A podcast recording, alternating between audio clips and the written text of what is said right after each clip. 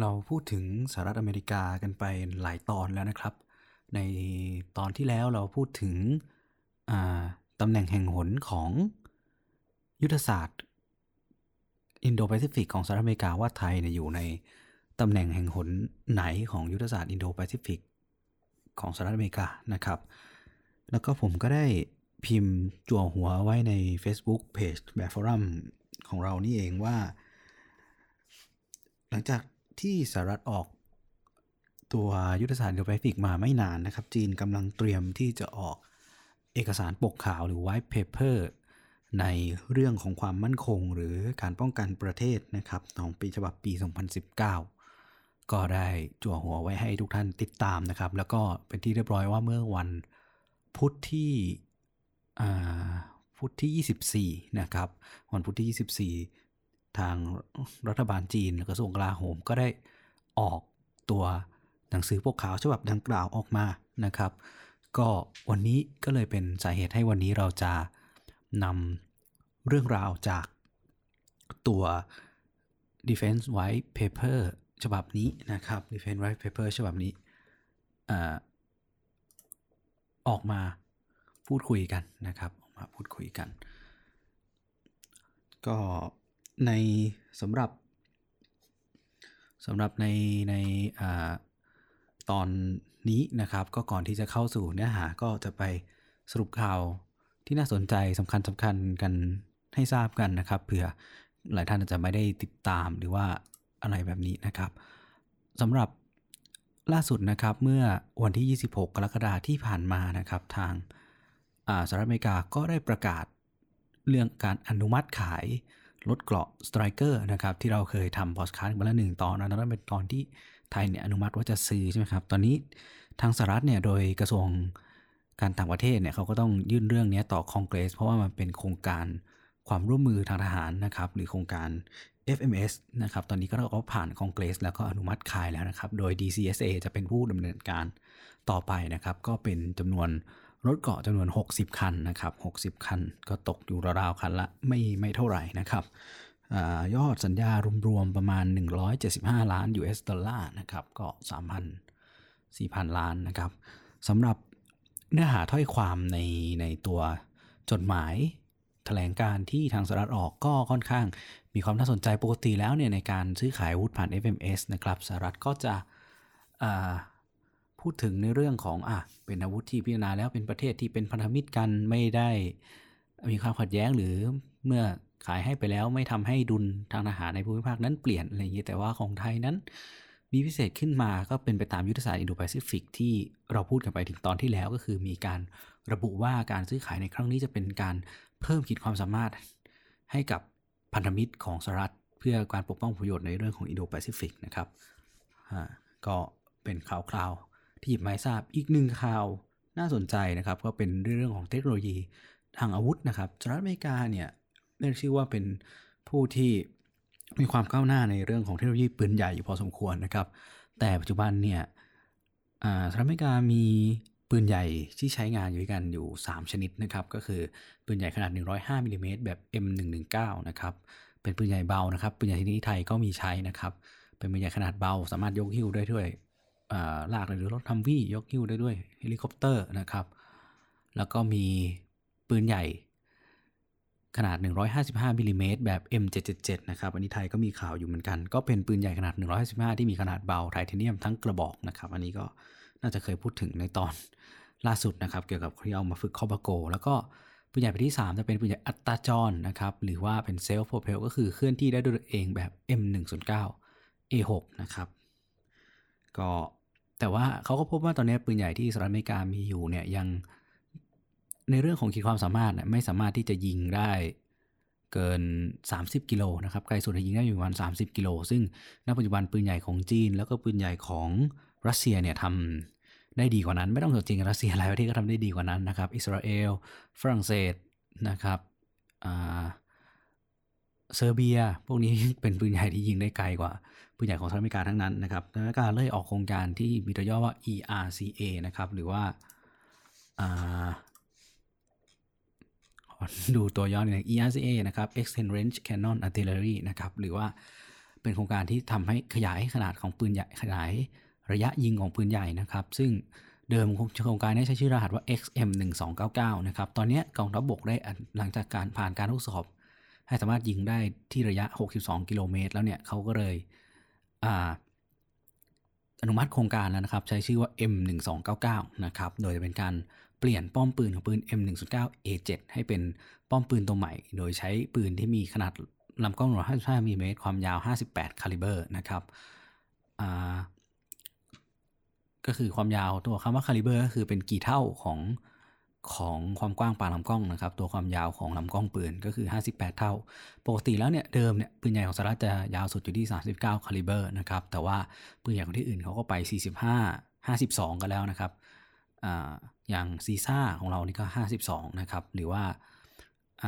ATMG ตัวใหม่ของเราก็ 52 คาลิเบอร์ ตอนนี้สหรัฐไปที่ 58 คาลิเบอร์นะครับ โดยยิงร่วมกันกับ กระสุนพิเศษชนิดขับเคลื่อนช่วยขับเคลื่อนด้วยจรวดนะครับ XM113 Rocket Assist Projectile นะครับปรับส่วนบรรจุแบบ XM654 Supercharge ทำให้สามารถที่จะยิงได้ถึงระยะ 62 กิโลเมตรนะครับ ซึ่งการพัฒนาต่อไปก็จะพัฒนาให้ยิงเกินกว่า 70 กิโลเมตรให้ได้ หรือว่าให้ถึง 100 กิโลเมตรให้ได้นะครับ ซึ่งการพัฒนาโครงการนี้ไม่เฉพาะแต่การปรับเปลี่ยนตัวลำกล้องปืน แล้วก็ตัวกระสุนและส่วนบรรจุเท่านั้นยังมีการติดตั้งระบบ ปล้อนกระสุนอัตโนมัติ ระบบคอมพิวเตอร์อำนวยการยิง และควบคุมการยิงแบบใหม่นะครับเข้าไปในตัวปืนใหญ่อ่าก็อาจจะเป็นความรู้เฉพาะทางนิดนึงนะฮะแต่ก็เป็นข่าวๆที่น่าสนใจในแวดวงเทคโนโลยีทางทหาร แล้วก็ความสัมพันธ์ของประเทศอยู่พอสมควรนะครับกลับมาที่เรื่องจีน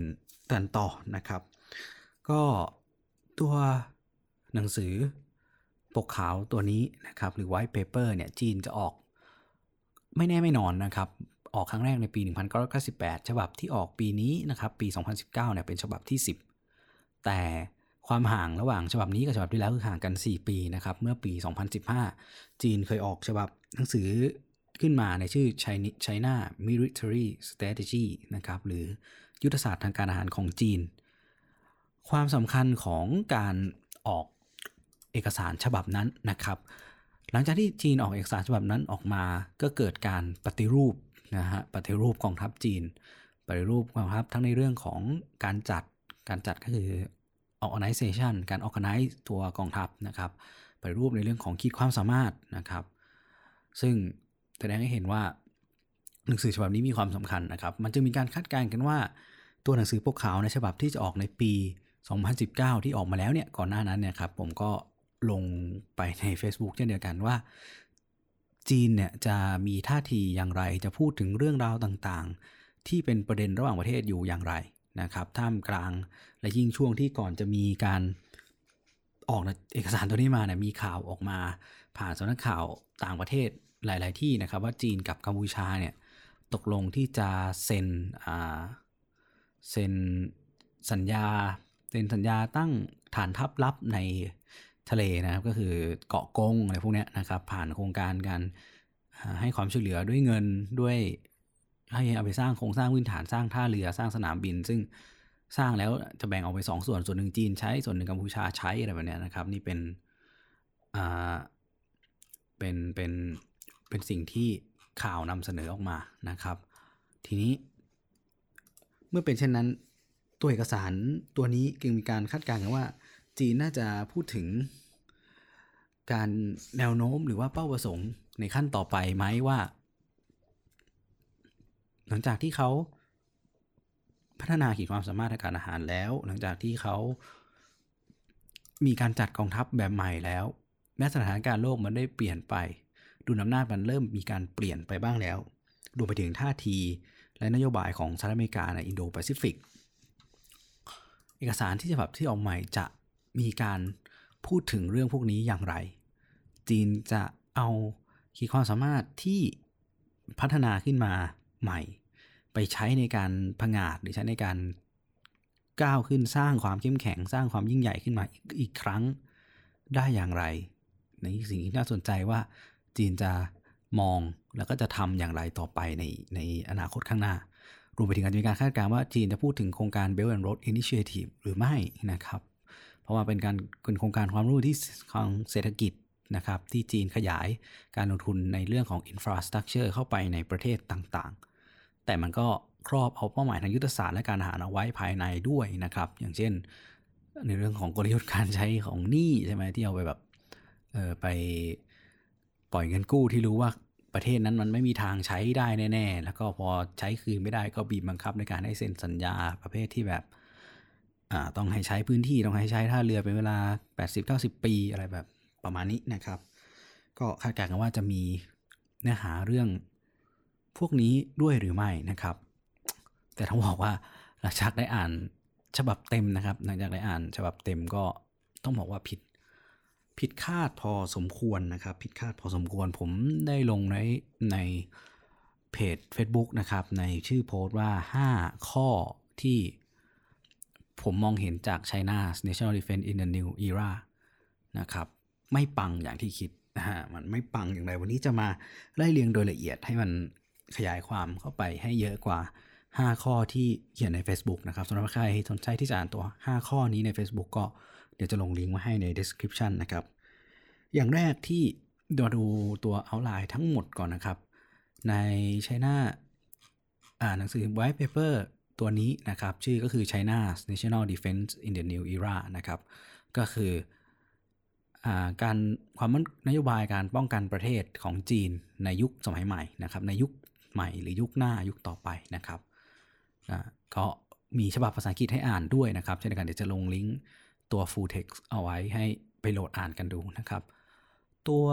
หนังสือฉบับนี้ออกมาด้วยกันมีอยู่ด้วยกันทั้งหมด 7 บทนะครับ บทแรกก็คือ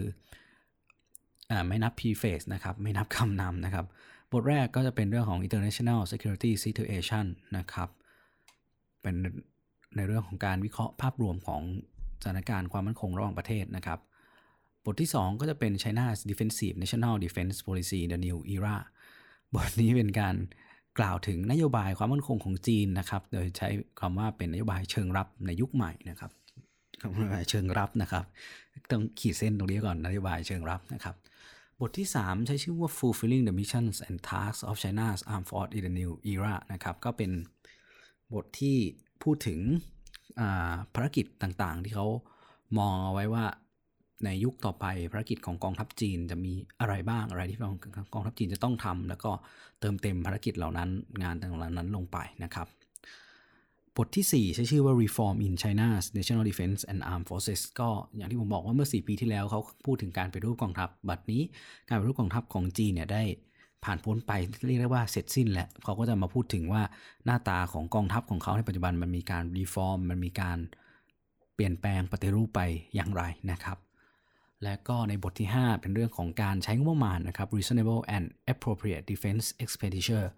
ก็จะเป็นการพูดถึงการใช้งบประมาณ อย่างเหมาะสมถูกต้องนะครับในการใช้จ่ายทางทหารเพราะมีคนว่ามันมีข้อกล่าวหาโจมตีว่าจีนเนี่ยใช้ทุกอย่างทุ่มลงไปในงบประมาณทางการทหารนะครับ แล้วก็บทสุดท้ายบทที่ 7 นะครับ ก่อนที่เป็นบทสรุปก็จะเป็นในเรื่องของอ่าการสร้างความสัมพันธ์กับประเทศต่างๆ ในการสร้างที่จะสร้างสังคม สร้างชุมสร้างเขาเรียกว่าสร้าง community นะครับ สร้าง community กับ ที่จะแชร์เขาบอกเข้าใจว่า actively contributing to building a community with a shared future of mankind ก็คือความพยายามที่จะ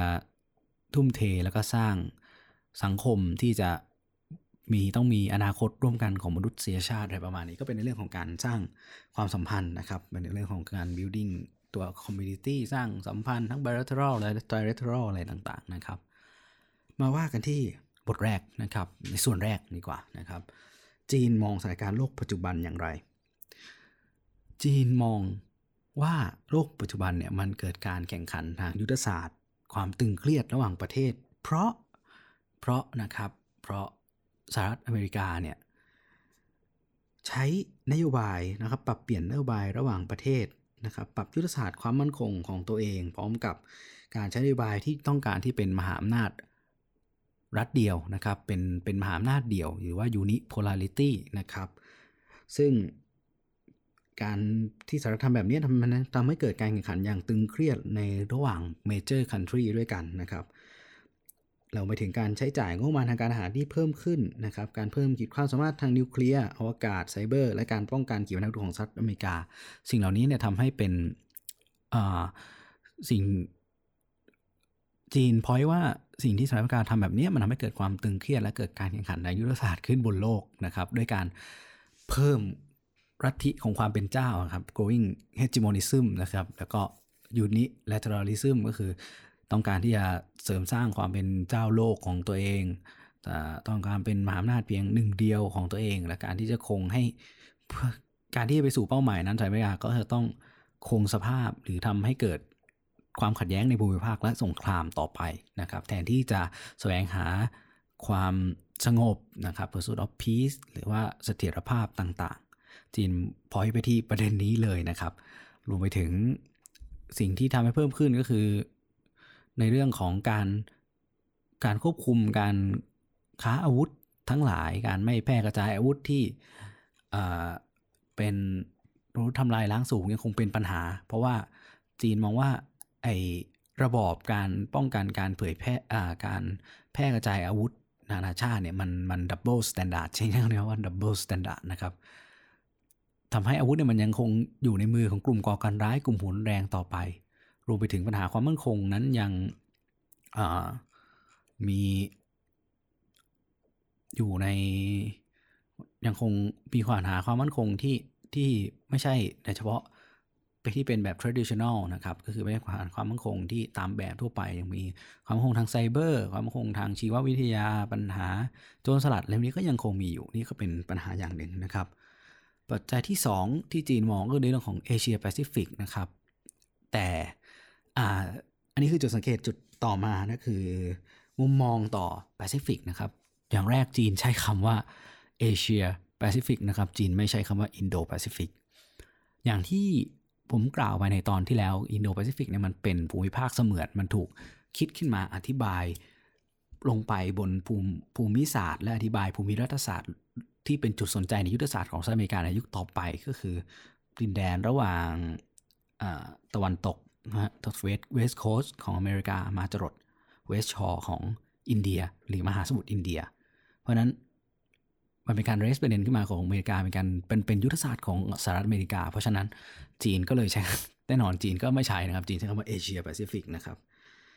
จีนพูดถึงว่าที่ผ่านมาเนี่ยเขาก็มีพยายามความพยายามในการสร้าง partnership นะครับ แล้วก็สร้าง partnership เลยระหว่างประเทศที่ไม่ได้เป็นพันธมิตรต่อกัน แล้วก็ไม่เผชิญหน้ากันนะครับ แล้วก็ไม่พุ่งเป้าไปยังประเทศที่ 3 เลยเงี้ยครับ แต่พยายามที่จะกระจาย ความมั่นคงความร่วมมือทางความมั่นคง แล้วก็ความร่วมมือทางทหารออกไปนะครับ สร้างรูปแบบของความร่วมมือทางความมั่นคงในภูมิภาคขึ้นมาใหม่นะครับ หรือว่าอย่างเช่น โครงการความร่วมมือองค์การความร่วมมือเซี่ยงไฮ้นะครับหรือเซี่ยงไฮ้ Cooperation Organization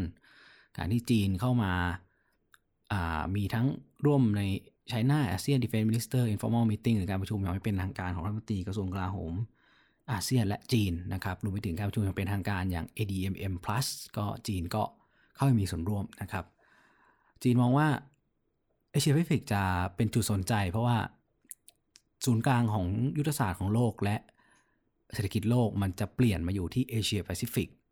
นะครับ แต่จีนก็บอกว่าสหรัฐอเมริกานั่นแหละที่ทำให้จุดเนี้ยมัน สถานการณ์ในภูมิภาคมันไม่เกิดเสถียรภาพนะครับสถานการณ์ในภูมิภาคมันไม่เกิดเสถียรภาพ เพราะสหรัฐอเมริกาเนี่ยเข้ามามีบทบาทในภูมิภาค และไม่เคารพต่อกลไกสันติภาพที่เกิดขึ้นหลังสงครามโลกครั้งที่2นะครับสหรัฐอเมริกาเข้ามาติดตั้ง THAAD ในเกาหลีใต้อย่างเงี้ยนะครับจีนมองว่ามันทำให้ดุลหรือทำให้ balance ของยุทธศาสตร์ในภูมิภาคมันเปลี่ยนมันมันไม่ balance มันไม่ดุลกันนะครับ รวมไปถึงมันทำให้ปัญหาของที่เป็นจุดร้อนตรงนี้มันเป็น hotspot ของภูมิภาคเอเชียตะวันออกเอเชียแปซิฟิกนะครับตรงเกาหลีใต้ มันก็ไม่ถูกแก้ไขนะครับ ยังคงเผชิญกับความไม่แน่นอนต่อไปนะครับ แต่จีนยังมองว่า South Asia ยังคงที่จะ stable นะครับก็คือมีเสถียรภาพ ถึงแม้จะมีการสู้รบปะทะกันเล็กๆน้อยๆของอินเดียกับปากีสถานนะครับ กระบวนการในการฟื้นฟูและการสร้างก่อร่างสร้างอัฟกานิสถานก็ยังดำเนินต่อไปนะครับ แต่ปัญหาก็ยังเกิดขึ้นในระหว่างประเทศต่างๆ ในภูมิภาคนะครับ ในที่สำคัญก็คือ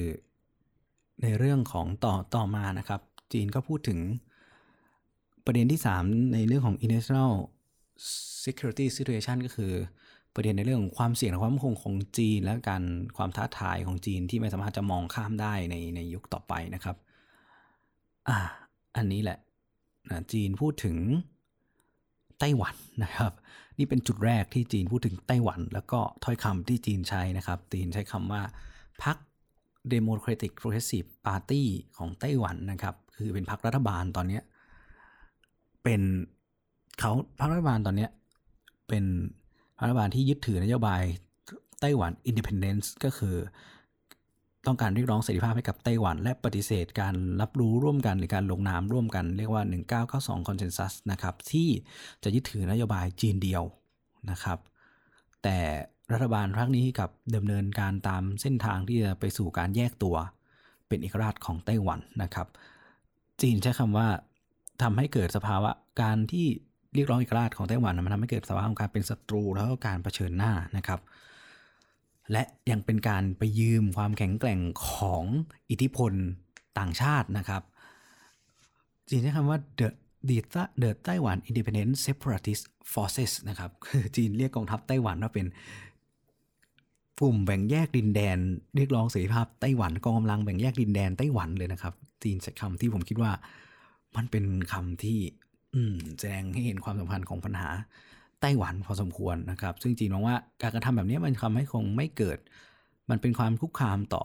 สันติภาพและเสถียรภาพของช่องแคบไต้หวัน และมันเป็นยังเป็นกำแพงชิ้นใหญ่เลยที่กั้นขวางการรวมชาติจีนนะครับ อย่างสันติวิธีนะครับ แล้วก็จีนยังพูดถึงว่าเน้นไปในประเด็นเล็ก ๆ ก็คืออย่าง กลุ่มกองกำลังแบ่งแยกดินแดนที่อยู่ภายนอกก็คือทิเบตนะครับ แล้วก็การก่อร่างสร้างตัวของ East Turkistan นะครับ หรือพวกเตอร์กิสถานตะวันออก พวกนี้ก็คืออุยกูนะครับ อุยกูพวกเรียกร้องอุยกูนะครับ ซึ่งจริงก็มองว่ามันกระทบต่อความมั่นคงของจีนนะครับ ต่อมาก็จีนพูดถึงในเรื่องของความขัดแย้งในเรื่องของดินแดน ดินแดนทั้งบกก่อนนะครับ ทั้งบกก็ยังมีอยู่พอสมควรนะครับ แต่ว่ายังมีความขัดแย้งทางดินแดนที่อยู่เรื่องเกาะนะครับ เรื่องเกาะ ซึ่งจีนให้ความกังวลกับการความถี่ในการเข้ามาลาดตระเวนใกล้กับเขต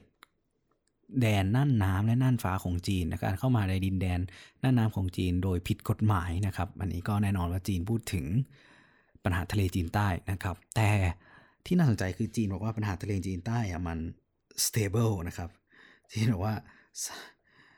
South China Sea เนี่ย stable เขาใช้คำนี้เลยนะครับ และ ใน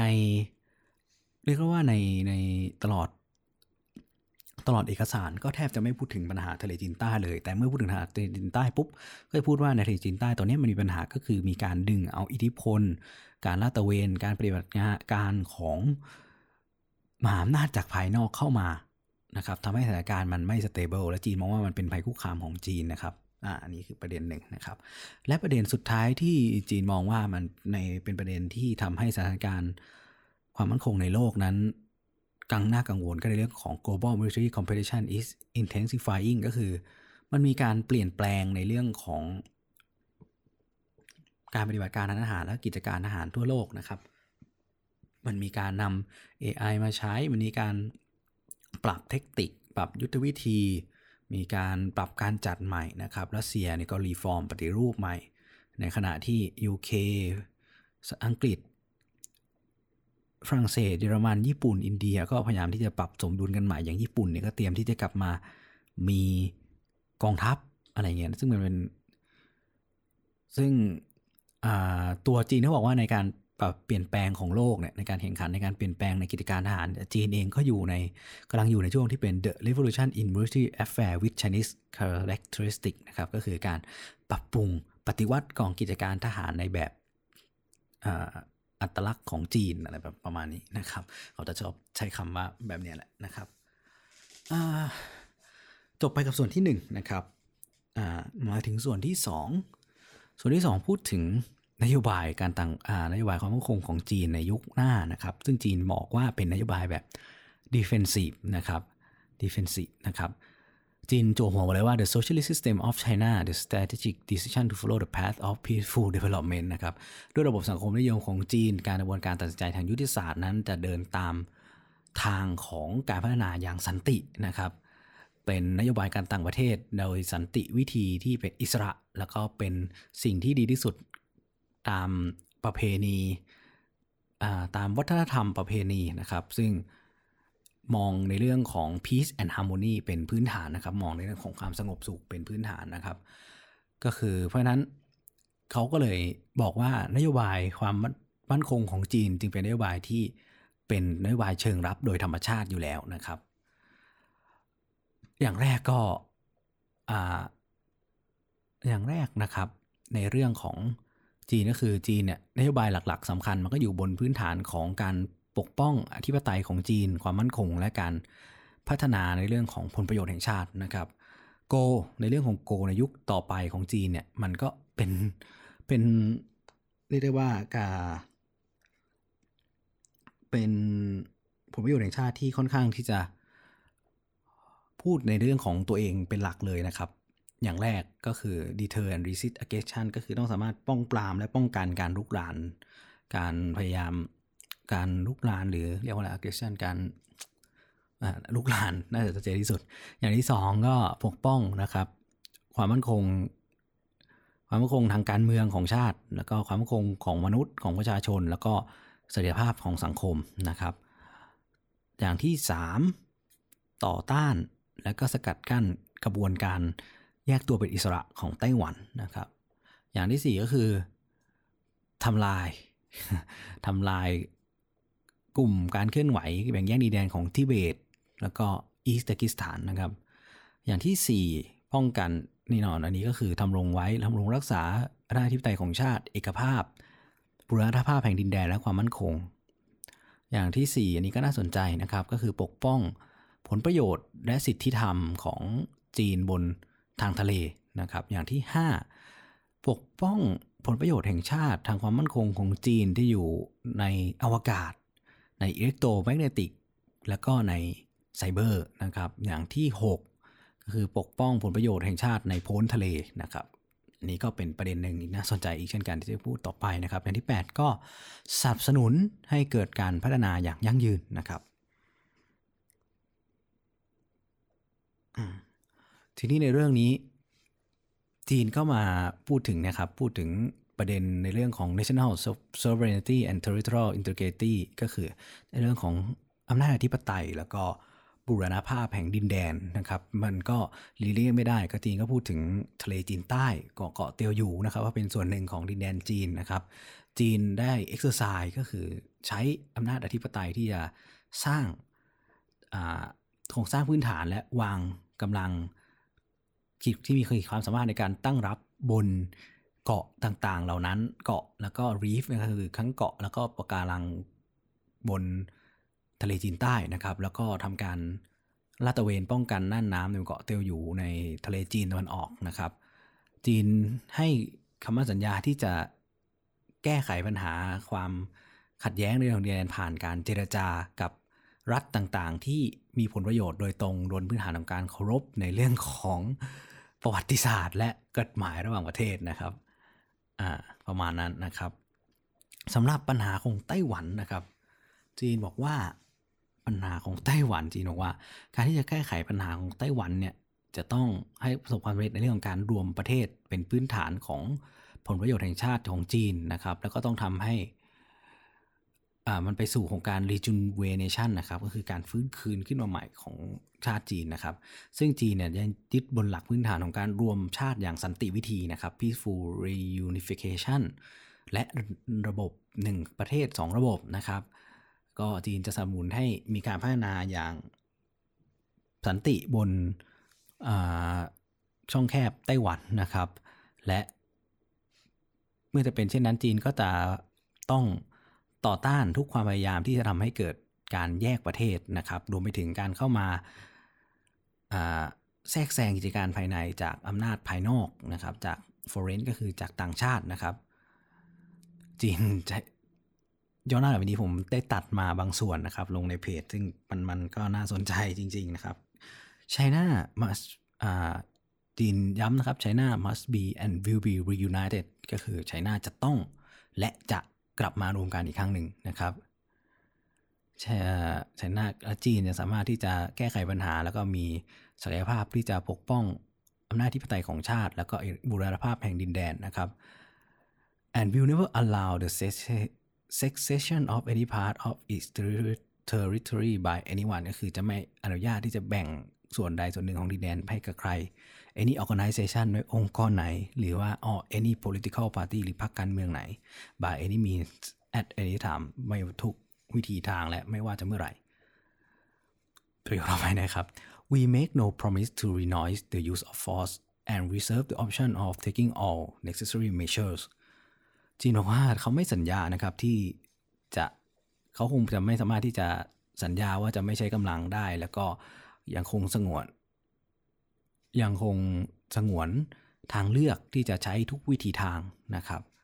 This by no means target at our competition in Taiwan นะครับ but at the interference of internal force and the very small number of Taiwan independent separatists and their activity นะครับ ก็ขอด้วยอำนาจภายนอกหรืออะไรต่างๆ ก็ตามและด้วยจำนวนกลุ่มผู้แบ่งแยกดินแดนที่น้อยแล้วก็กิจกรรมต่างๆนะครับ เขาบอกว่า the PLA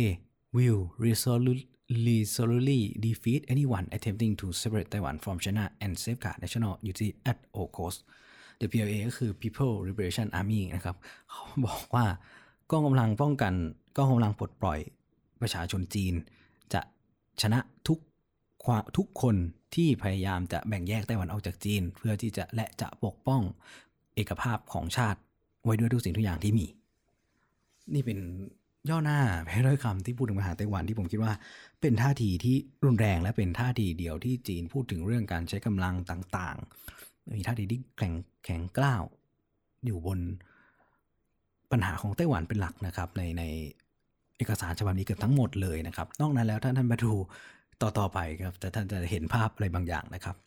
บทต่อมาครับหลังจากที่พูดถึงปัญหาไต้หวันไปแบบทุบทุบทุบอย่างเดียวแล้วเนี่ย บทต่อมาไม่ใช่บทต่อมาย่อหน้าข้อย่อยถัดไปของจีนนะครับ จีนใช้คำอย่างแบบน่ารักเลยนะครับ จีนบอกว่าขึ้นหัวว้ว่า never seeking hegemony expression or sphere of influence นะครับจีนบอกว่าจีนไม่เคย จีนเขาบอกว่าเขาไม่เคยที่จะแสวงหาความเป็นเจ้า การขยายดินแดนหรือสร้างเขตอิทธิพลนะครับ จีนบอกว่า ตัว country may become strong but religiosity will lead to its ruin นะครับ ยิ่งแข็งแรงยิ่งอาจจะล่มสลายนะครับบอกว่าจีนเนี่ยเป็นชนชาติที่รักสงบนะครับ ตั้งแต่การเริ่มต้นขึ้นของยุคสมัยใหม่นะครับ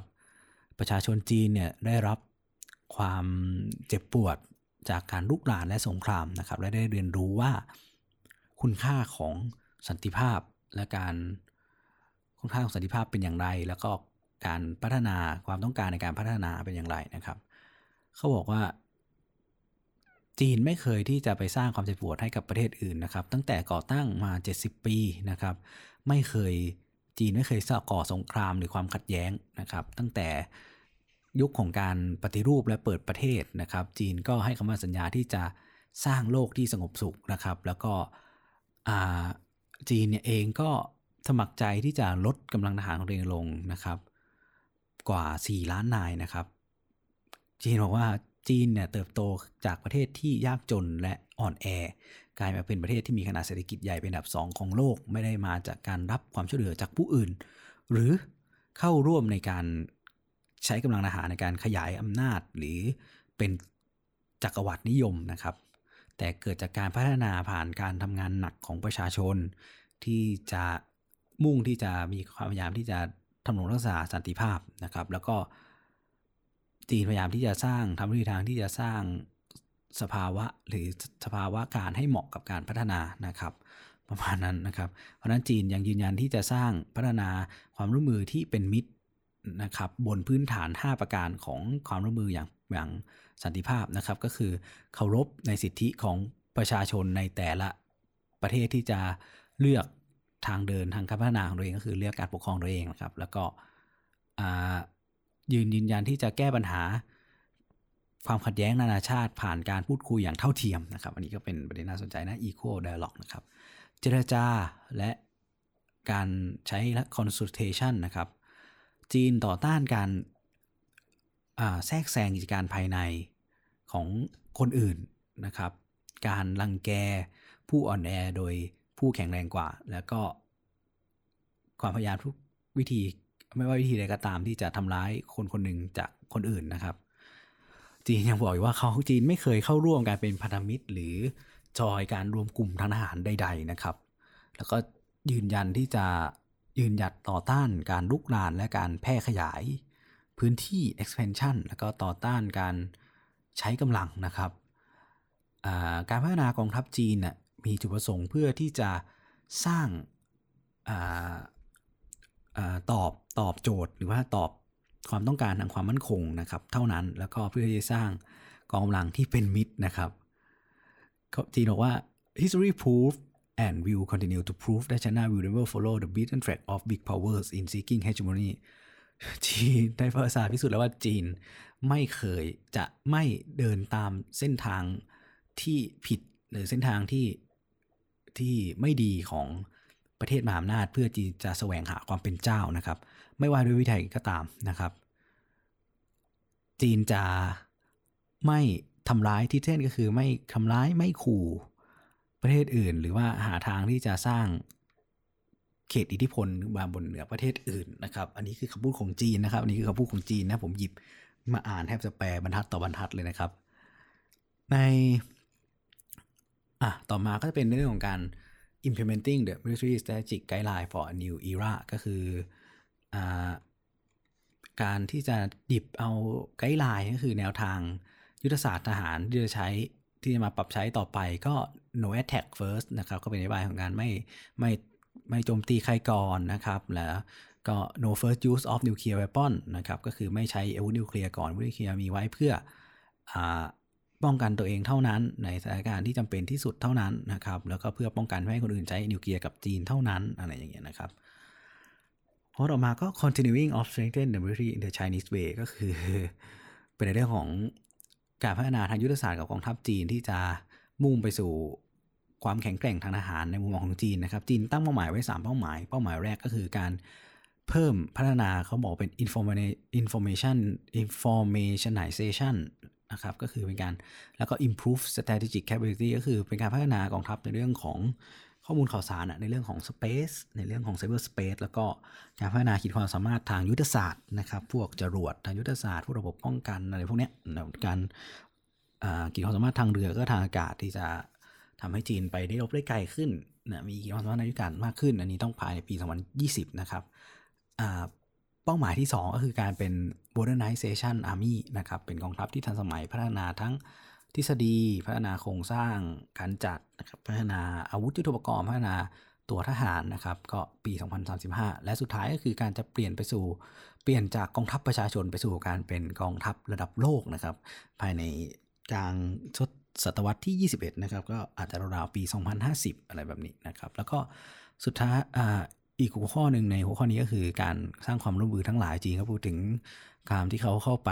ในการสนับสนุนภารกิจสหประชาชาติ ในการเป็นกองรักษาสันติภาพนะครับ การสนับสนุนใน HADR ใช่ไหมครับก็คือความช่วยเหลือทางมนุษยธรรม แล้วก็การบรรเทาสาธารณภัยภัยพิบัตินะครับ สุดท้ายก็อ่าโอ้ยตอนนี้เราเดินทางมาถึงหัวข้อที่ 3 นะครับ หัวข้อที่3อ่า fulfilling the mission and tasks of China Armed Force in the era เขาก็จะพูดว่า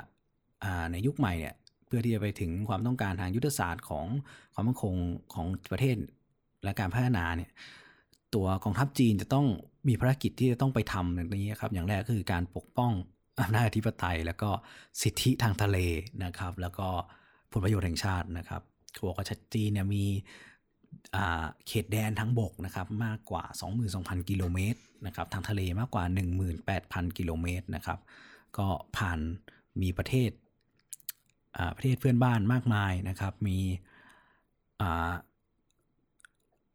มีความซับซ้อนของความมั่นคงทางทะเลในพื้นที่นะครับฉะนั้นภารกิจนี้เป็นภารกิจสำคัญนะครับ เพราะว่าปัจจุบันเนี่ยจีนมีการ ตกลงในความร่วมมือชายแดนนะครับจะกับ 9 ประเทศเพื่อนบ้านนะครับ แล้วก็มีการสร้างกลไกในการที่จะพบปะพูดคุยกับอีก 12 ประเทศนะครับ แล้วก็มีการตั้งศูนย์การที่จะเป็นตัวเมคานิซึมนะครับ เป็นนกลไกที่จะพูดคุยในในชายแดนนะครับ ก็ในทุกระดับนะครับ ก็จีนก็ตั้งไว้ 3 ระดับนะครับ มีเรื่องของการกวาดล้างทุ่นระเบิดอะไรต่างๆ เหล่านี้ด้วยนะครับ ภารกิจต่อมาก็ maintaining combat readiness ก็คือการทำรงรักษาความพร้อมรบ สภาพความพร้อมรบนะครับ ก็อันนี้เป็นเรื่องของการฝึกการอะไรต่างๆนะครับเขาบอกว่ามีการในปี 2018 เนี่ยตัว CMC นะครับ หรือว่า Chinese Military Committee นะครับหรือ คณะกรรมการการ The Central Military Commission นะครับเป็นคณะกรรมการทหารกลางก็คือเป็นเหมือนบกสูงสุดอะควบคุมทหารทั้งหมดมีสีจิ้นผิงเป็นประธานอีกทีนะครับ เป็น Chairman ได้มีการฝึกนะครับแบบเซอร์ไพรส์นะ conduct surprise inspection throughout ก็คือมีการเข้าไปตรวจสอบ การฝึกตรวจสอบความพร้อมรบใน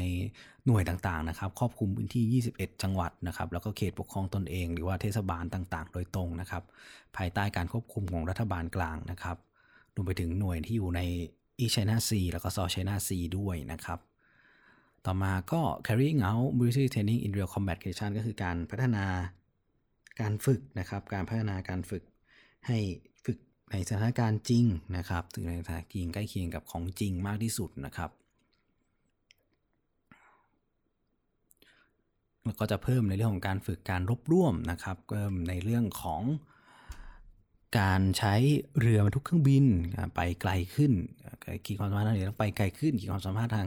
อากาศจะต้องครองอากาศได้ดีขึ้นนะครับต่างต่อมาก็ safeguarding interest in major security field ก็คือการปกป้องผลประโยชน์แห่งชาติในพื้นที่ความมั่นคงสำคัญนะครับ ก็นี่แหละพื้นที่ความมั่นคงสำคัญตรงนี้ทางยุทธศาสตร์ของจีนนี่คือ ทั้งในอวกาศ ทั้งในไซเบอร์สเปซนะครับ แล้วก็การต่อต้านก่อการร้าย และการดำรงรักษาสภาพนะครับดำรงรักษาสถิรภาพ ข้อต่อมาภารกิจต่อมาก็คือการป้องกันผลประโยชน์แห่งชาติพ้นทะเลของจีนนะครับ จีนก็พูดถึงฐานทัพจีนที่อยู่ในจิบุตินะครับ เป็นฐานทัพแรกนอกประเทศของจีนที่นว่าตั้งไว้เพื่อปกป้องผลประโยชน์ชาติพ้นทะเลนะครับ เพราะว่าแล้วเขาก็บอกว่าเนี่ยในฐานทัพเนี่ยมีการ มีเจ้าหน้าที่ทางการแพทย์เกินมากกว่าร้อยคน แล้วก็มีพวกเซลเลอร์พวกบนประจำเรืออะไรเงี้ยเขามีการฝึกความร่วมมือทางการแพทย์กับหน่วยทหารต่างชาติ แล้วก็มีโครงการความร่วมมือที่บริจาคตัวการสอนให้กับโรงเรียนสอนในเรื่องของการดูแลตัวเองอะไรกับโรงเรียนต่างๆ 600จะโรงเรียนนะครับ ข้อต่อมาก็เป็นภารกิจของนะครับ HADR การมีส่วนร่วมในการป้องกันและก็บรรเทาสาธารณภัยทั้งหลาย ในหัวข้อที่ 4 นะครับ จีนก็พูดถึงเรื่องการ reform in China National Defense and Armed Force ขออภัยครับคำถามก็คือจีนปฏิรูปกองทัพข้อสี่พูดถึงการปฏิรูปกองทัพของจีน ปฏิรูปอะไรอย่างไรนะครับ ก็หลักๆก็เป็นการปฏิรูปเขาบอกจีนที่เขาว่า reforming the leadership and command system ก็คือมันเป็นการ ปฏิรูปตัวโครงสร้างการบังคับบัญชานะครับ จีนไป reorganize นะครับแล้วก็ตั้งหน่วยใหม่ที่เป็นหน่วยขึ้นตรงถัดลงมาจากคณะกรรมการกรรมาธิการทหารกลางนะครับ ก็อย่างแรกก็มีการถ้าหน่วยที่แบบเตรียมกำลังนะครับ แล้วก็ใช้กำลัง จีนก็ไปตั้งเป็นมีก็ประกอบไปด้วยกองทัพบกกองทัพเรือกองทัพอากาศนะครับกองทัพจรวด กองทัพจรวดนะครับ ก็ดูพวกจรวดยุทธศาสตร์ ยิงระยะไกล พวก ballistic missile นะครับ แล้วก็มีกองทัพสนับสนุนทางยุทธศาสตร์ PLASSF นะครับ ก็คือ Support Strategic Support Force นะครับ พวกนี้ก็คือจะดู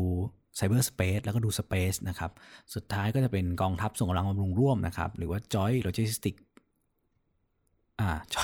Joint Logistic Support Force นะครับ ก็เป็นการส่งกำลัง ร่วมสนับสนุนทั่วไปนะครับ ให้กับหน่วยต่างๆนะครับ เสร็จแล้วจีนไปปรับปรุงระบบการบังคับบัญชาการรบร่วมใหม่นะครับ โดยจีนปรับจากตัวเขาเรียกว่าเป็นกรุ๊ปอาร์มี่อะไรประมาณนี้นะครับ ให้มาเป็นสู่ระบบที่เรียกว่า Theater Command โดย Theater Command จะอยู่เป็นหน่วยขึ้นตรงต่อตัวคณะกรรมการกรรมาธิการทหารกลางเลยนะครับ ประกอบไปด้วย 5 Theater Command นะครับ ก็คืออ่า Eastern Southern นะครับ Western Northern แล้วก็ Central นะครับถัดจากพวก Theater Command พวกนี้ก็จะเป็นหน่วยกำลังรบต่างๆ ที่ถูกจัดมาให้ขึ้นควบคุมการบังคับบัญชากับหน่วยเขาเรียกว่าหน่วยกำบัญชาการภาคพื้นเหล่านี้นะครับพูดง่ายๆก็คือ ถ้าท่านไปดูการจัดของกองทัพสหรัฐ กองทัพสหรัฐจะมีการแบ่งกองบัญชาการภาคพื้นนะครับ อย่างที่เราตัวแต่ว่าสหรัฐไม่ได้ขีดเฉพาะแบ่งในประเทศตัวเองสหรัฐขีดทั้งโลกนะครับสหรัฐขีดแบ่งทั้งโลก อย่างตัวภูมิภาคเธออยู่เขาก็จะมี US Indo-PACOM ก็คือ United States Indo-Pacific Command ก็คือกองบัญชาการภาคพื้นอินโดแปซิฟิกของกองทัพสหรัฐ US Central Command ที่อยู่ในตะวันออกกลางอย่างเงี้ยนะครับ องบัญชาการภาคพื้นเหล่านี้จะมีหน้าที่ในการบัญชาการการรบร่วมนะครับ ทั้งฐานบกฐานเรือฐานอากาศอะไรต่างๆนวิกโยธิน ก็จะถูกจัดกำลังมาอยู่รวมกันในนี้ แล้วก็ถ้าเกิดเหตุการณ์อะไรขึ้นตัวคอมมานด์พวกนี้ก็จะเป็นตัวใช้ตัววางตัวรบตัวที่เข้าไปรบตัวที่เข้าไปจัดการนะครับพูดง่ายคือจีนอะต้องการที่จะเอาแนวคิดการรบร่วมเหล่านั้นมาปรับใช้กับตัวเองนั่นแหละ แล้วก็เลยออกมาเป็นหน้าตาของเขาว่า Theater Command นะครับ อีกอย่างก็คือจีนพัฒนาการควบคุมการออดิตการตรวจสอบโดยระบบของกฎหมายต่างๆ ก็คือภาษาไทยเราจะเรียกจเรนะครับจเรจีนก็พัฒนาเป็น Discipline Inspection Commission ขึ้นมานะครับ อยู่ใน CMC ทีแล้วก็แบ่งออกไปนะครับ ต่อมาก็การพัฒนาต่อมาก็คือการปรับปรับหน่วยนะครับ ปรับปรับขนาดลีนให้มีความ เล็กลงกระทัดรัดขึ้น รบร่วมมากขึ้นนะครับ ผสมเหล่ามากขึ้น อย่างแรกก็จีนปรับลดคนนะครับ จีนตัดคนออกจากกองทัพประมาณ 3 0 0แสนคนเพื่อคงยอดตัว Active Force หรือว่ากำลังประจำการอยู่ให้อยู่ประมาณ 2 ล้านคนนะครับ เขาใช้วิธีการไปตัดในคนที่อยู่ในหน่วยระดับกลมหน่วยเหนือหน่วยระดับเหนือกลมขึ้นไปนะครับ หน่วยในหน่วยข้าบัญชาต่างๆหน่วยสำรวจต่างๆ ตัดลง 25%แล้วก็ตัดคนที่หน่วยที่ไม่ใช่หน่วยรบอีก 50%นะครับสำหรับในกองทัพบกสำหรับกองทัพอากาศนะครับกองทัพอากาศก็พยายามคงตัวเลขให้นิ่งนะครับสำหรับกองทัพเรือ แล้วก็จรวดก็เขาก็จะออ t ติไมซ์ตัวโครงสร้างให้มันมันดีขึ้นนะครับสำหรับตัวกองทัพแห่งชาติกองทัพปลดปล่อยประชาชนจีนก็ไป หรือโครงสร้างของระบบกำลังสมองแบบใหม่นะครับเพื่อตอบสนองมายุทธศาสตร์ให้ได้มากขึ้นนะครับอันต่อมาก็เขาไป reorganize ตัวหน่วยกำลังรบนะครับแล้วก็สร้างตัวหน่วยรบแบบใหม่ขึ้นมา พูดง่ายคือเขาไปหยิบเขาไปเรียกระบบนี้ว่าเป็นกรุ๊ปจาก group army นะครับจากเดิมเขาเรียก group army นะครับ จากเดิมมี 18 group army ถูก reorganize ใหม่ให้เหลือ 13 group army แล้วเรียกว่าเป็น Army Brigade Battalion System ก็คือใช้ระบบกองพลน้อยนะครับผสมเหล่ากองพลน้อยแล้วก็กองพันนะครับพูดง่ายคือเป็นระบบกรมผสมหรือ Brigade Combat Team แบบสหรัฐอเมริกานั่นแหละนะครับ ตัว Combat Force แบบใหม่นี้นะครับจะเป็นการรบผสมเหล่าลดสายการบังคับบัญชาลงนะครับสามารถที่จะเพิ่มแบบภารกิจได้ทุกมิติทั้งรับและรุกมีการปฏิบัติการ พิเศษ รบพิเศษได้ รบสะเทินน้ำสะเทินบกได้ รบป้องกันโพ้นทะเลได้หรือว่าเป็นการส่งกำลังทางยุทธศาสตร์ได้นะครับ เพื่อที่จะรบร่วมมี multifunction มากขึ้นอ่อนตัวมากขึ้นนะครับ อย่างต่อมาก็คือการ rebalancing แล้วก็ปรับหน่วยงานในการ ศึกษาแล้วก็วิจัยของกองทัพจีนนะครับ ปรับลดตัวมหาวิทยาลัยและหน่วยงานมหาวิทยาลัย แล้วก็วิทยาลัยจาก 77 ที่เหลือ 44 ที่นะครับ ในที่นี้ก็จะมี Defense National Defense University National University of Defense Technology นะครับที่ปรับปรุงเปลี่ยนแปลงโครงสร้างใหม่นะครับ แล้วเขาก็จัดตั้งตัวคณะกรรมการที่จะมาขับเคลื่อน เรียกว่า military CMC Steering Committee on Military Scientific Research and Recognize the Academy of military science นะครับก็คือการที่เกี่ยวข้องกับการศึกษาวิจัยทางวิทยาศาสตร์ของทหาร ศึกษาวิจัยวิทยาการทหารนะครับ แล้วก็การปรับปรุงเรียกว่าสถานสถาบันการศึกษาวิชาทหารนะครับ ประมาณนี้นะครับ ต่อมาก็จะมีการรีฟอร์มตัว military policy and institution ก็คือนี่แหละครับ ก็ปรับปรุงเปลี่ยนแปลงในเรื่องของหลักนิยม ในเรื่องของกฎระเบียบนะครับ ต่างๆนะครับอย่างต่อมาก็มีการเรียกว่าปรับนะครับ ปรับเปลี่ยนก็คือ แต่เดิมอะเขาใช้หน่วยงานทหารบกเนี่ยเข้าไปมีส่วนในการรักษาความสงบในที่ต่างๆ ก็มีการ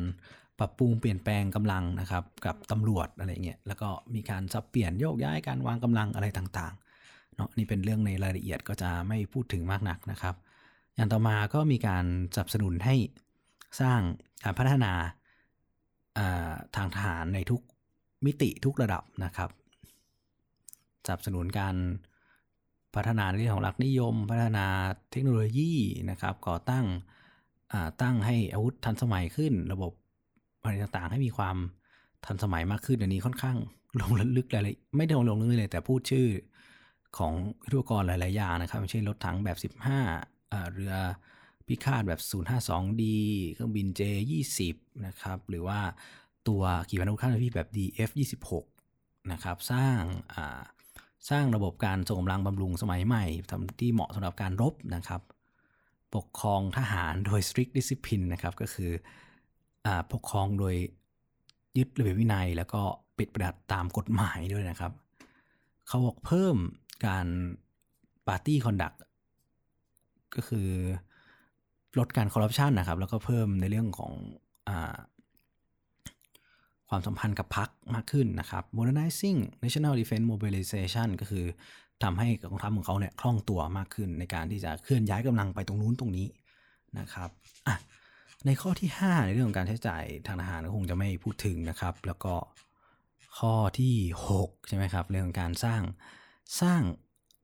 ความร่วมมือก็จีนก็พูดถึงกับ UN นะครับ จีนรู้เรื่องเรื่องถึงเรื่องการสร้าง New Model Security Partnership ก็คือเขาจีนเนี่ยตัวสีจิ้นผิงนะครับเขาสร้างกรอบเขาสร้างพยายามนำเสนอว่าเขานะ่ะมีการสร้าง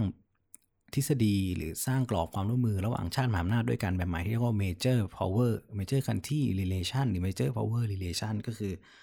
เคารพต่อกันหรืออะไรแบบนี้โดยโดยความ เท่าเทียม mutual respect mutual trust win win cooperation ก็คือเอาสิ่งนั้นมาใช้กับการทหารนะครับ ก็เขาก็พูดถึงว่าเขามีความสัมพันธ์กับรัสเซียมีความสัมพันธ์กับอเมริกาก็ไม่ได้มีการเผชิญหน้าอะไรแบบนี้นะครับอ่าการสร้างความร่วมมือโครงสร้าง architecture เป็นเหมือนแบบ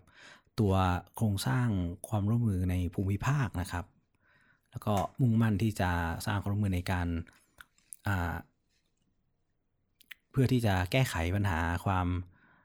มั่นคงความแก้ไขปัญหาความขัดแย้งในเรื่องของดินแดนแล้วก็ทางทะเลนะครับประมาณนี้เรื่องของความร่วมมือ ก็พยายามพูดว่ามัน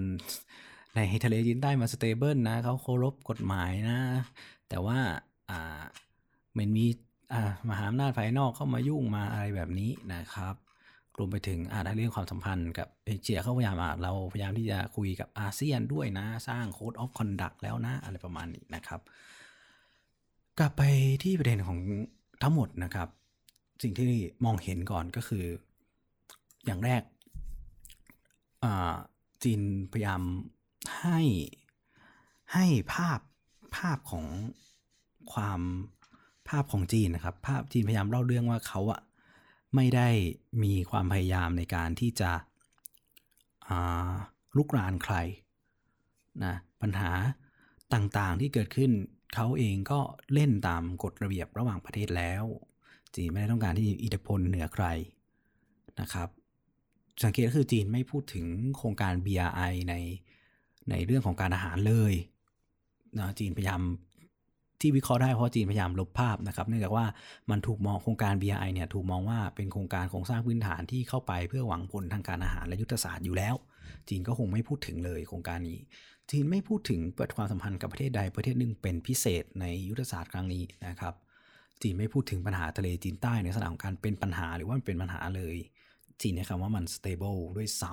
ำจีนพูดเพียงเล็กน้อยว่ามีปัญหากันอยู่ แต่ก็อยู่ใน การพยายามแก้ไขโดยสันติวิธีนะครับจีนยังยืนยันในในสิทธิของตัวเอง แต่ว่าจีนยังกังวลต่อการเข้ามาลาดตระเวน หรือว่าการปฏิบัติภารกิจของกองทัพต่างชาตินะครับการ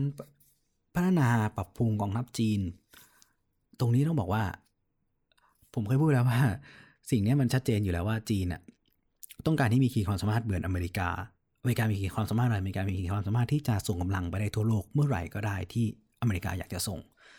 แน่นอนจีนอยากได้ขีดความสามารถนี้นะครับ นี่คือขีดความสามารถในการ power projection ซึ่งเป็นสิ่งที่สำคัญที่สุดที่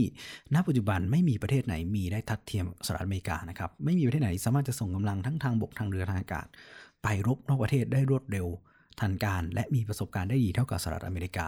นี่คือสิ่งที่จีนต้องการ จีนถึงปรับระบบหลักนิยมการรบร่วม นี่คือสิ่งที่สหรัฐอเมริกาเป็นอยู่แล้วนะครับอเมริการบร่วม จนชำนาญแล้วมีกองบัญชาการพื้นภาคพื้นอะไรต่างๆ จนชำนาญหมดแล้วจีนพัฒนาขีดความสามารถทางทะเลขีดความสามารถทางอากาศขีดความสามารถของอาวุธ ทางยุทธศาสตร์เช่นจรวดทั้งหลาย นี่คือสิ่งที่จีนพยายามจะวัดรอยเท้าสหรัฐอเมริกา และต้องการจะไปให้ถึงให้ได้ในด้านการทหาร อันนี้คือจุดสำคัญอย่างหนึ่งที่จีนก็แสดงออกมาชัดเจนแล้วแล้วก็พูด พูดอยู่แล้วในตัวนี้นะครับ แล้วก็เคยมีสหรัฐอเมริกาออกรายงานเกี่ยวกับกิจกรรมทางทหารของจีน ทั้งปี 2018 แล้วก็ปี 2019 ด้วยนะครับ ผมจะบอกว่ารายงานทั้งสองฉบับนั้นนะเขียนละเอียด แล้วก็วิเคราะห์ไว้ละเอียดกว่าที่จีนเขียนเองซะอีก เป็นเรื่องที่น่าน่าแปลกใจน่าตกใจอยู่เหมือนกันนะครับ อย่างต่อมาก็คือ ที่ผมผมว่ามันไม่ปังก็เพราะอย่างนี้แหละ ก็คือจีนไม่ได้พูดอะไรชัดเจนเลยในเรื่องอื่น มีสิ่งเดียวที่จีนพูดชัดเจนแล้วก็ย้ำชัดมาก ๆ แล้วผมก็มองว่ามันคงเป็นสิ่งหนึ่งที่เขาจะต้องแสดงความแข็งกร้าวออกมา เพราะว่าเขาต้องการที่จะทวงความยิ่งใหญ่ปีที่เป็นหมุดหมายที่ผมพูดบ่อยคือปี 2020 เนี่ยแหละที่เป็นปีที่บีบให้อเมริกาต้องรีบที่จะเข้ามาในอินโดแปซิฟิกให้ได้ อย่างอย่างเร็วที่สุด เพราะว่าเป็นปีที่จีนตั้งเป้าหมายไว้แล้วทุกคนก็มองว่านี่คือปีที่จีนเริ่มจะปฏิบัติการหรือทำอะไรสักอย่างกับไต้หวันแน่นอน เอกสารที่ออกในปี 2019 ที่เพิ่งออกมานี้จีนพูดถึงไต้หวันว่าอย่างผมมองว่ามันรุนแรงมาก แล้วก็ค่อนข้างเป็นที่ที่แข็งกร้าวมาก เมื่อเทียบกับภาพรวมทั้งเล่มที่จีนพูด ทุกคำที่จีนพูดถึงกองกำลังกองทัพของไต้หวันจีนใช้คำว่าไต้หวัน separatist force ไต้หวัน independent separatist forces นะครับจีนใช้คำนี้ตลอด แล้วจีนก็พูดแล้วว่าอย่างชัดเจนว่าเขาต้องการที่รวมอย่างสันตินะ แต่ว่าก็ไม่ไม่สงวน ออปชันนะครับสงวนทางเลือกที่จะใช้ทุกวิธีทางที่มี แล้วก็จะไม่ยอมให้ใครแบ่งแยกไต้หวันไปได้ นี่เป็นคำพูดที่ค่อนข้างหนักแน่น แล้วก็รุนแรงนะครับในมุมมองของผมถึงแม้ว่าพอเอกสารออกเอกสารฉบับนี้ปุ๊บวันรุ่งขึ้นสหรัฐอเมริกาจะส่งเรือเข้าไปลาดตระเวนในช่องแคบไต้หวันเลยก็ตาม แต่วันก็ไม่มีทางรู้จริง ๆ อยู่ดีว่าณวันเดวันเมื่อจีนเปิดฉากแล้วเนี่ยสหรัฐอเมริกาจะเข้าไปมีบทบาทมีส่วนร่วมกับการต่อต้านของทัพจีนของไต้หวันไหม หรืออย่างมากก็แค่ส่งอาวุธให้อย่างเงี้ยเราก็ไม่มีไม่มีใครรู้อนาคตนะครับ เพราะฉะนั้นแล้วมันก็เลยดูอืมปัญหาทะเลจีนใต้ก็ไม่พูดถึงมันยังมีปัญหาความมั่นคงในระหว่างประเทศอีกหลายอย่างนะครับพูดง่ายคือจีนไม่พูดถึงในเรื่องของปัญหาความมั่นคงระหว่างประเทศเลย จีนเองจีนพยายามให้โทนเอาไว้ว่าปัญหาความมั่นคงระหว่างประเทศที่เกิดขึ้นมันเกิดเพราะอเมริกานะฉันไม่ได้มีส่วนเกี่ยวข้องนะอเมริกาทำให้ balance ตรงนั้นตรงนี้มันเปลี่ยน อเมริกาต้องการจะเป็นมหาอำนาจเพียงเจ้าเดียวผู้คนรู้แล้วครับตามทฤษฎี เมื่อคุณอยากจะเป็นมหาอำนาจเพียงเจ้าเดียว เมื่อมีคนอื่นพังอาจขึ้นมาในอีกภูมิภาคหนึ่ง และต้องการจะเป็นและมีกำลังมากพอที่จะเป็น regional hegemony ก็คือเป็นเจ้าหรือว่าเป็นผู้นำของอีกภูมิภาคหนึ่ง เพราะนั้นแล้วเมื่อนั้นโลกมันจะเข้าสู่ยุคของการเป็นไบโพล่าหรือว่าเป็นมัลติเป็นมัลติโพล่าเป็นหลายขั้วหรือเป็นสองขั้วอีกครั้งหนึ่ง แน่นอนทางอเมริกาในฐานะที่เป็นมหาอำนาจขั้วเดียวอยู่เขาไม่ต้องการที่จะออก ให้ให้ใครพังอาจที่มาท้าทายเขาได้อยู่แล้ว มันจะทำให้ระเบียบโลกที่เขาได้ประโยชน์อยู่จากการวางระบบต่างๆ ในระหว่างประเทศเอาไว้เนี่ยมันเสียคือง่ายคือมันสูญเสียผลประโยชน์แห่งชาติของสหรัฐอเมริกานั่นเอง เพราะฉะนั้นแล้วแน่นอนจีนก็ถึงพูดออกมาในโทนนี้ว่าเขาเองไม่รู้เรื่องนะ เขาไม่คนทำให้บาลานซ์มันเปลี่ยนนะ เขาเออต่างๆเหล่านี้ ซึ่งถ้าในคนที่ติดตามสถานการณ์ระหว่างประเทศมันก็จะค่อนข้างที่จะ เอ๊ะ เออท่าทีกับคำพูดของคุณมันมันแตกต่างกันนะ ผมผมผมไม่ได้ pro ใครเลยนะครับ ผมไม่ได้ pro อเมริกาแล้วผมก็ไม่ได้ pro จีนด้วยนะ แต่ก็อะผมก็เห็นอเมริกามันก็แบบ เออ มันก็ในบางมุมมันก็ maintain ความเป็น unipolarity ของมันจริงๆอะมันต้องการเป็นมหาอำนาจขั้วเดียวจริง ๆ หลายอย่างอเมริกาก็ทำเพื่อยุทธศาสตร์ความมั่นคงของตัวเองจริง ๆ จีนก็เหมือนกันจีนก็ เออ ก็อยากเป็นจริงๆก็อยากเป็นอย่างอเมริกานั่นแหละ แต่แค่ไม่พูด บางอย่างก็ เคลมบางอย่างคืออเมริกาทำอยู่แล้ว แต่อเมริกามีมีเหตุมีผล แล้วก็มีเหมือนมีลิมิตอยู่ว่าจะทำอย่างไรแต่จีน ฉันอยากจะได้แบบเนี้ยก็เลยแบบบางอย่างมันก็อ้างขึ้นมาไม่สมเหตุสมผลเท่าไหร่อย่างเช่นกรณีทะเลจีนใต้อะไรแบบนี้นะครับ แต่ในความตั้งใจประโยชน์ของประโยชน์ทางความมั่นคง มันก็คล้ายๆที่อเมริกามีอยู่แล้วที่แคริบเบียนอะไรประมาณนี้ ซึ่งอ่าเมื่อเมื่อเป็นเช่นนั้นโทนของมันก็เลยมาเป็นแบบนี้แหละครับ นิ่มๆ ฉันไม่เกี่ยวข้อง ฉัน ความต้องการสูงสุดของฉันก็คือทำรงรักษาอำนาจอธิปไตยความเป็นเอกภาพของชาติ และบูรณภาพแห่งดินแดนและผลประโยชน์แห่งชาติ ทุกอย่างตีมันวนอยู่แค่ตรงนี้ ตีนพยายามเน้น emphasize emphasize ผลประโยชน์แห่งชาติตรงนี้ หน้าที่ตรงนี้ เพราะนั้นปัญหาของไต้หวันมันกระทบต่อสิ่งนี้ กระทบต่อราชธิปไตยบูรณภาพแห่งดินแดนเอกภาพของชาติและผลประโยชน์ชาติของจีน จีนก็เน้นที่ประเด็นไต้หวันนี้ จีนถึงไม่พูดในเรื่องของประเด็นระหว่างประเทศ และผลประโยชน์ ผลประโยชน์แห่งชาติของจีนที่อยู่ระหว่างประเทศเลย เพราะว่าจีนถูกกล่าวหาถูกเบรมถูกอะไรหลาย ๆ อย่างถูกโจมตีอยู่แล้ว เขาก็เลือกที่จะไม่พูดนะครับ ผมก็มองว่าเขาเลือกที่ไม่พูด เพราะเพราะแบบนี้นะครับ ก็ดูจะเป็นอะไรที่ขัดๆนะครับถ้ามีคนเขียนบทความในลงในอ่า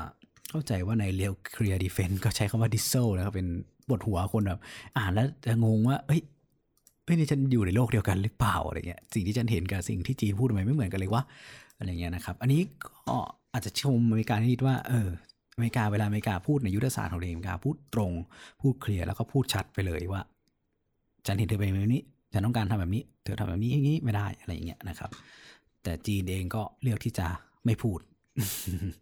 ก็ มันก็จะเป็นแบบนี้เราก็จะเห็นจังหวะของการก้าวเดิน step ของการที่จะไปสู่ผลประโยชน์แห่งชาติโดยของทั้งสองมหาอำนาจนะครับ ตอนนี้เราเห็นstep ของการผ่านแถลงการณ์ต่างๆ หลังจากนี้เรามาดูแล้วใน step ของความเป็นจริงว่าเขาจะทำอะไร ต่อสู้อะไรกันอย่างไรต่อไปนะครับ ก็เป็นเรื่องที่น่าติดตามนะครับ ทีนี้ทั้งสองเรื่องเนี่ยมันมองเห็นอย่างหนึ่งนะครับ ก็คือในเรื่องของ power of storytelling นะครับ หรือ อำนาจของการเล่าเรื่องนะครับ เห็นไหมว่าจีนเล่าเรื่องอย่างหนึ่งอเมริกาเล่าเรื่องอย่างหนึ่งแล้วคนดูคนอ่านอย่างเราล่ะ เราเราเมื่ออ่านคนเล่าเรื่องแบบนี้เราเรารู้สึกอย่างไร อ่านอเมริกา ตอนที่อเมริกาพูดถึงอินโดแปซิฟิกพูดถึงจีนแล้วเรารู้สึกอย่างไร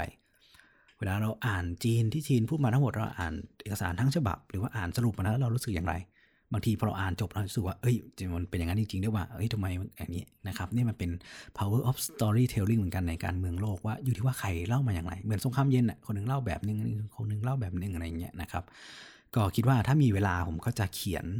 แล้วก็นำมาพูดถึงเรื่อง power of storytelling นี้เหมือนกันนะครับ เพราะว่ามันมีตัวอย่างหนังที่ทุกท่านหาดูได้ง่ายเลยอย่าง Game of Thrones อย่างเงี้ยก็เป็นเรื่องของมันไม่ใช่เรื่องของเงินนะถามว่า Game of Thrones เนี่ย อะไรคือสิ่งที่มีอำนาจที่สุดใน Game of Thrones เงิน ตระกูล กองลังทหาร เงิน ตระกูลที่มีเงินมากที่สุดก็ไม่ประสบความสำเร็จ สุดท้ายก็ล่มสลายนะครับแลดิเซอร์ใช่ไหมครับ หรือว่ากำลังทหารกำลังทหารเหรอก็ทาเกเรียนมีมังกรในสุดท้ายก็อยู่ไม่ได้ใช่ไหมครับ เรื่องของตระกูลล่ะ สตาร์กมีคนพักดีมากมายสุดท้ายก็ล่มโดนหักหลังโดนอะไร แล้วก็ไม่ได้สามารถที่จะดึงดูดคนได้เสมอไปคนก็เปลี่ยนพักเป็นอะไรไปได้เลยแต่จริงๆแล้วอำนาจที่มีอยู่ในเกมออฟโทนที่เห็นได้ชัดที่สุดคืออำนาจของการผู้ถือความจริง หรือผู้ที่มีอำนาจในการที่จะส่งผ่านเรื่องราว ส่งผ่านความจริงในแต่ละมุมมองออกไปแล้วให้เกิดความรู้สึกของคนนั้น เกิดความรู้สึกหรือเกิดผลต่อกระบวนการตัดสินใจ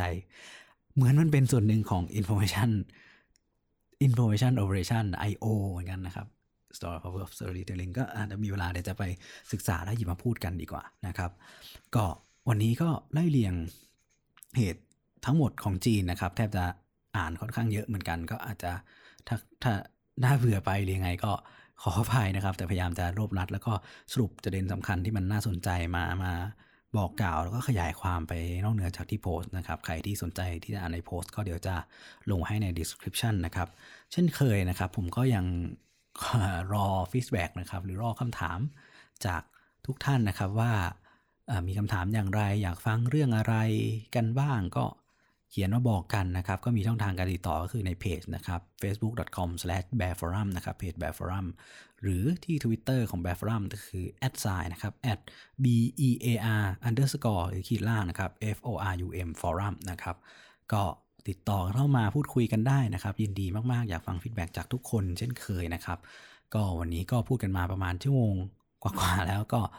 ก็เลิกเสียงเดิมแหบนะครับ ก็ขอบคุณทุกท่านที่ฟังมาถึง จุดนี้นะครับ ก็พบกันใหม่ในตอนหน้าครับ พบกันใหม่ในตอนหน้านะครับ สวัสดีครับ